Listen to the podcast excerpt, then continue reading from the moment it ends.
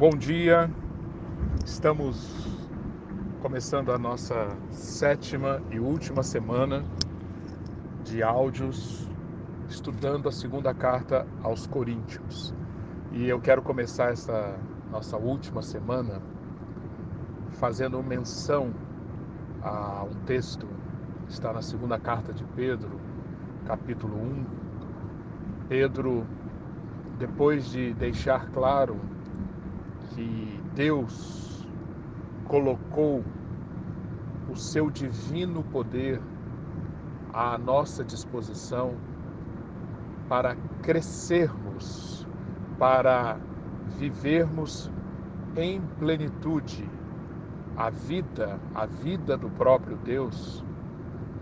Ele deixa, depois de deixar isso claro que o seu divino poder nos deu todas as coisas necessárias para crescermos em vida e em piedade, Pedro nos exorta a fazermos a nossa parte. A, assim como Deus investiu tudo, tudo que é necessário para o nosso crescimento, que vivamos como colaboradores dele, investindo tudo que está a nosso alcance. Pedro diz: pondo nisto toda a sua diligência. Com diligência, vocês acrescentem. E Pedro então apresenta uma lista de oito virtudes que devem ser encontradas em nós Dentre estas, Pedro fala sobre a virtude da perseverança. E é um chamado à perseverança que eu quero fazer para nós no início desta nossa, dessa, dessa, dessa nossa última semana. A partir da semana que vem, sem os áudios, eu quero apelar a você que não não desperdice a oportunidade de continuar a ler, a estudar, a assimilar a palavra de Deus todos os dias, todos os dias. A disciplina do estudo da palavra de Deus todos os dias, todos os dias. Você que tem ouvido as, as nossas reflexões ao longo dessas semanas, já adquiriu um hábito. Se você não tinha, adquiriu esse hábito. Não perca esse hábito. Persevere, persevere. Porque, voltando ao que Pedro diz, estas coisas, com perseverança e com aquela série de virtudes que Pedro aponta, estas coisas não nos deixarão ociosos, não nos deixarão infrutíferos, não nos deixarão míopes, não nos deixarão a parte do conhecimento de Deus, nosso Senhor, e desta forma a nossa entrada no reino eterno de nosso Senhor Jesus Cristo será ricamente provida. É com essas palavras que eu convido você a voltarmos a carta segunda aos Coríntios, ao capítulo 11, onde nós paramos na semana passada. E conforme já temos visto, aqui na última sessão da carta, Paulo faz a sua defesa. Paulo foi acusado, acusado de muitas coisas. E ele, depois de muito meditar, de muito orar, ele chega à conclusão que ele precisa defender-se.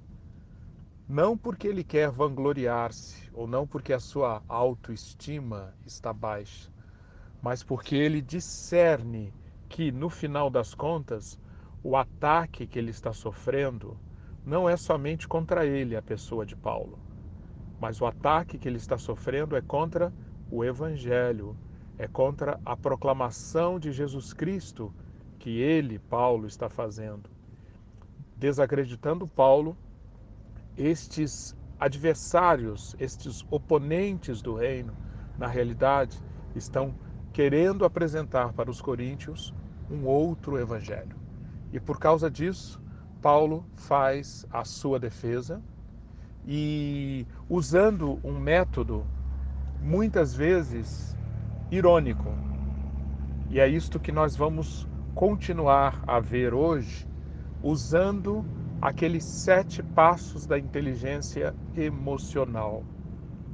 Hoje nós vamos, depois de vermos o passo do eu sinto e o passo do eu sei, vamos trabalhar hoje a partir do passo do eu considero vamos também recordar o seguinte: em tudo isto que é mostrado aqui nesta sessão da carta, que começa no capítulo 10, Paulo está colocando em prática aquilo que ele ensinou nos capítulos anteriores, do capítulo 1 até o capítulo 9. Ou seja, qual é a natureza do ministério, do serviço a Cristo. Paulo usou diversas metáforas para se referir à natureza da nossa vida como servos de Cristo. Ele disse que nós somos como cartas de Cristo, escritas pelo Espírito Santo de Deus em tábuas do coração. Ele afirmou que nós somos o bom perfume de Cristo. Através de nós, Cristo vai espalhando a fragrância dele permitindo que o conhecimento de Deus seja buscado, assim como um bom perfume espalha a sua influência onde ele está presente. Nós somos como vasos de barro que têm em si depositados um tesouro inestimável, mas somos vasos de barro. Paulo nos ensinou que nós somos ministros da nova aliança, que nós somos ministros da reconciliação, que nós somos cooperadores de Deus, que nós somos habitação celestial. Tudo isso foi apresentado, já nos foi apresentado, e agora, aqui, a partir do capítulo 10, Paulo está mostrando na prática como todas essas características do servo de Deus são vividas, são experimentadas. E, ao mesmo tempo, Paulo nos ensinou sobre a, a relevância de várias virtudes que devem ser cultivadas no serviço a Cristo. A virtude da alegria, a virtude da santidade, a virtude da generosidade, a virtude da mansidão, a virtude da bondade. Capítulo 11 no capítulo 11, então, Paulo nos mostra como que ele viveu nesse padrão, viveu nesse patamar. E para isso, além do eu sinto e do eu sei, Paulo nos mostra aqui o que ele valorizava. O que eu valorizo, ou seja, aquilo em que me glorio, este é um elemento fundamental na jornada de inteligência emocional. E Paulo nos permite ver no versículo 10, tão certo, capítulo 11, versículo 10, tão certo como a verdade de Cristo está em mim, ninguém na região da Acaia poderá privar-me deste orgulho. Na tradução da Almeida, nós lemos: A verdade de Cristo está em mim. Por isso, não me será tirada essa glória nas regiões da Acaia. Paulo se gloriava, para ele, um valor máximo, um valor inestimável era a certeza, a segurança de que a verdade de Cristo estava nele. O evangelho que ele pregava era o evangelho autêntico, era o evangelho verdadeiro, era o evangelho do próprio Cristo e a segurança, a certeza, a consciência disso era algo de inestimável valor para Paulo e que estava sob ataque, sob severo ataque dos superapóstolos, dos falsos mestres. Mas nesta hora Paulo traz à tona esse elemento essencial do que ele valorizava. o fato da certeza de que ele era proclamador do autêntico evangelho, do verdadeiro, da verdadeira boa nova. Outra, outro versículo, ah, quando Paulo fala de que ele se orgulha, capítulo 11, versículo 30, 30 se devo orgulhar-me, que seja nas coisas que mostram a minha fraqueza. Aqui, neste versículo, já estamos no final do capítulo 11, já na transição para o capítulo 12. Capítulo 12, que é o clímax desta defesa de Paulo. Defesa esta caracterizada pelo reconhecimento de que, na realidade, a força de Paulo estava na sua fraqueza. Em contraste com os superapóstolos, o ponto máximo do reconhecimento de Paulo era esse. Vocês querem saber qual era, qual é a verdadeira força que eu tenho? Qual é a verdadeira fonte de força para mim? É a minha fraqueza. Estudaremos isso nos próximos dias. Mas aqui no versículo 30 do capítulo 11, ele já nos dá um vislumbre disso quando diz: Se devo orgulhar-me, que seja nas coisas que mostram a minha fraqueza. Paulo sabe que o, o motivo maior de se gloriar, que o motivo, o valor maior que ele tem, que ele tinha era o fato dele ser um repositório, dele ser uma, um, um, um lugar no qual o poder de Deus se manifestava. E o poder de Deus se manifesta na fraqueza. Ele vai explicar isso no capítulo 12, versículo 9. Portanto, eu me gloriarei ainda mais alegremente em minhas fraquezas, para que o poder de Cristo repouse em mim fica esta, este, esta lição, este verdadeiro desafio para nós. A, o, a, viver segundo os padrões humanos, olhar para o mundo de acordo com a carne, empregar as armas da carne, se baseia no, no, no, no fato de que as coisas vão acontecer segundo a minha força, as coisas vão acontecer segundo o meu poder. O meu valor está nas minhas capacidades, nos meus talentos, naquilo que eu posso produzir. Paulo inverte totalmente esta visão, já que ele não anda segundo os padrões humanos, mas segundo os padrões do reino de Deus, já que ele não milita segundo as armas da carne, mas de acordo com as armas do espírito. Portanto, o poder, o poder para que o poder de Cristo repouse sobre ele, o valor maior dele é se gloriar alegremente nas suas fraquezas.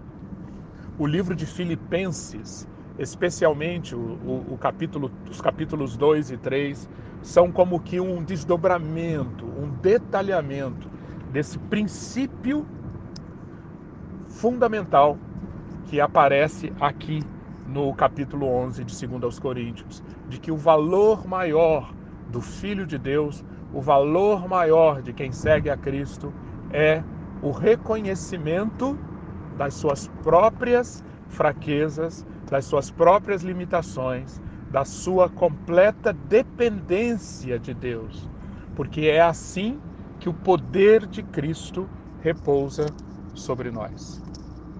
Depois do eu valorizo, Paulo nos mostra o eu considero. Considerar como já temos explicado, o verbo grego logizomai, considerar, significa escolher quais são as premissas, quais são as verdades sobre as quais você se apoia para tomar suas decisões. E aqui no capítulo 11, versículos 4 a 6, Paulo compartilha conosco um logizomai muito importante. Ele diz aqui: Pois se alguém lhes vem pregando um Jesus que não é aquele que pregamos, ou se vocês acolhem um espírito diferente do que acolheram, ou um evangelho diferente do que aceitaram, vocês o toleram com facilidade. Todavia, repare, todavia, em contraste com isto, não me julgo. Julgo aqui é a tradução de logizomai. Não me considero nem um pouco inferior a esses superapóstolos. Eu posso não ser um orador eloquente, contudo, tenho conhecimento. De fato, já manifestamos isso a vocês em todo tipo de situação. Paulo, então, nos mostra que considerar-se como ele se considerava, nada, em nada inferior a estes que se chamavam ou se consideravam superapóstolos, os falsos mestres, eles, no logizomai deles, no, nas premissas deles, eles levavam sempre isso em conta. Nós somos superiores, nós somos superapóstolos. Eles pregavam o evangelho do triunfo, o evangelho da vitória deles em toda e qualquer circunstância. Esse era o evangelho deles, baseado num logizomai, num considerar de que o poder era deles, de que a força era deles, de que eles eram superiores. Pois bem, Paulo diz: Eu não me considero inferior a eles. E, e Paulo diz: por quê? Porque na realidade, mesmo que eu não tenha a oratória, a oratória que eles têm, mesmo que eu não domine as técnicas de oratória, eu tenho uma coisa: eu tenho conhecimento. A, a importância de nós considerarmos que o conhecimento de Deus, a relação com Deus que nos leva a dia a dia conhecermos mais do Senhor, sabermos como Deus pensa, sabermos o que é o bem, o que é a justiça, qual é a vontade de Deus, o que está de acordo com os atributos de Deus, o que é condizente com os propósitos de Deus, quais são os caminhos de Deus em cada circunstância, em cada área da nossa vida. Esse conhecimento é infinitamente mais importante do que dominar as técnicas da oratória. É isso que Paulo está dizendo aqui. E isso me faz lembrar uma, uma ilustração. Aconteceu num ambiente, pessoas estavam reunidas e depois de um tempo de convivência, ah, as pessoas tiveram oportunidade de, de falar, de praticar alguma coisa ah, para entreter ou, pra, ou para ah, ajudar a, a, a, a, que as outras pessoas desfrutassem daquele momento. Naquele ambiente havia um ator, um ator. E ele escolheu então interpretar ou declamar o Salmo 23. Pois bem, depois que ele declamou o Salmo 23, usando todas as técnicas de interpretação que ele dominava muito bem, ele recebeu acalorados aplausos. Todos gostaram muito, aplaudiram, até que, na, na sequência, era a vez de uma, uma outra pessoa falar ou uh, se manifestar. E esta pessoa era um homem comum, ele não era um artista, não era um comunicador, era um simples crente. Um homem que não dominava nenhuma técnica de representação, e ele começou a falar ou a recitar o Salmo 23. Pois bem, enquanto ele prosseguia recitando o salmo, todos escutavam com atenção reverente. Quando ele terminou, o silêncio que dominou o ambiente era mais eloquente que os maiores aplausos. aquele que tinha interpretado o Salmo 23 levantou-se e disse para aquele crente simples, aquele homem comum: Amigo, eu conheço o Salmo, mas você conhece o pastor.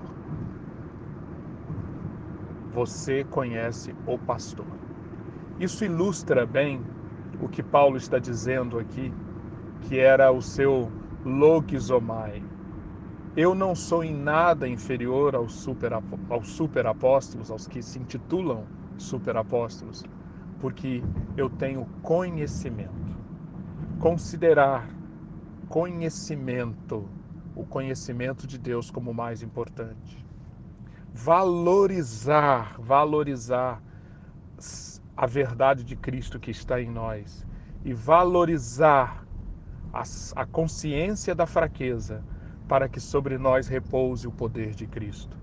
É sobre isso que eu gostaria que você pensasse hoje, refletisse sobre isso e amanhã nós completaremos os passos da inteligência emocional de Paulo em 2 Coríntios 11. Deus o abençoe.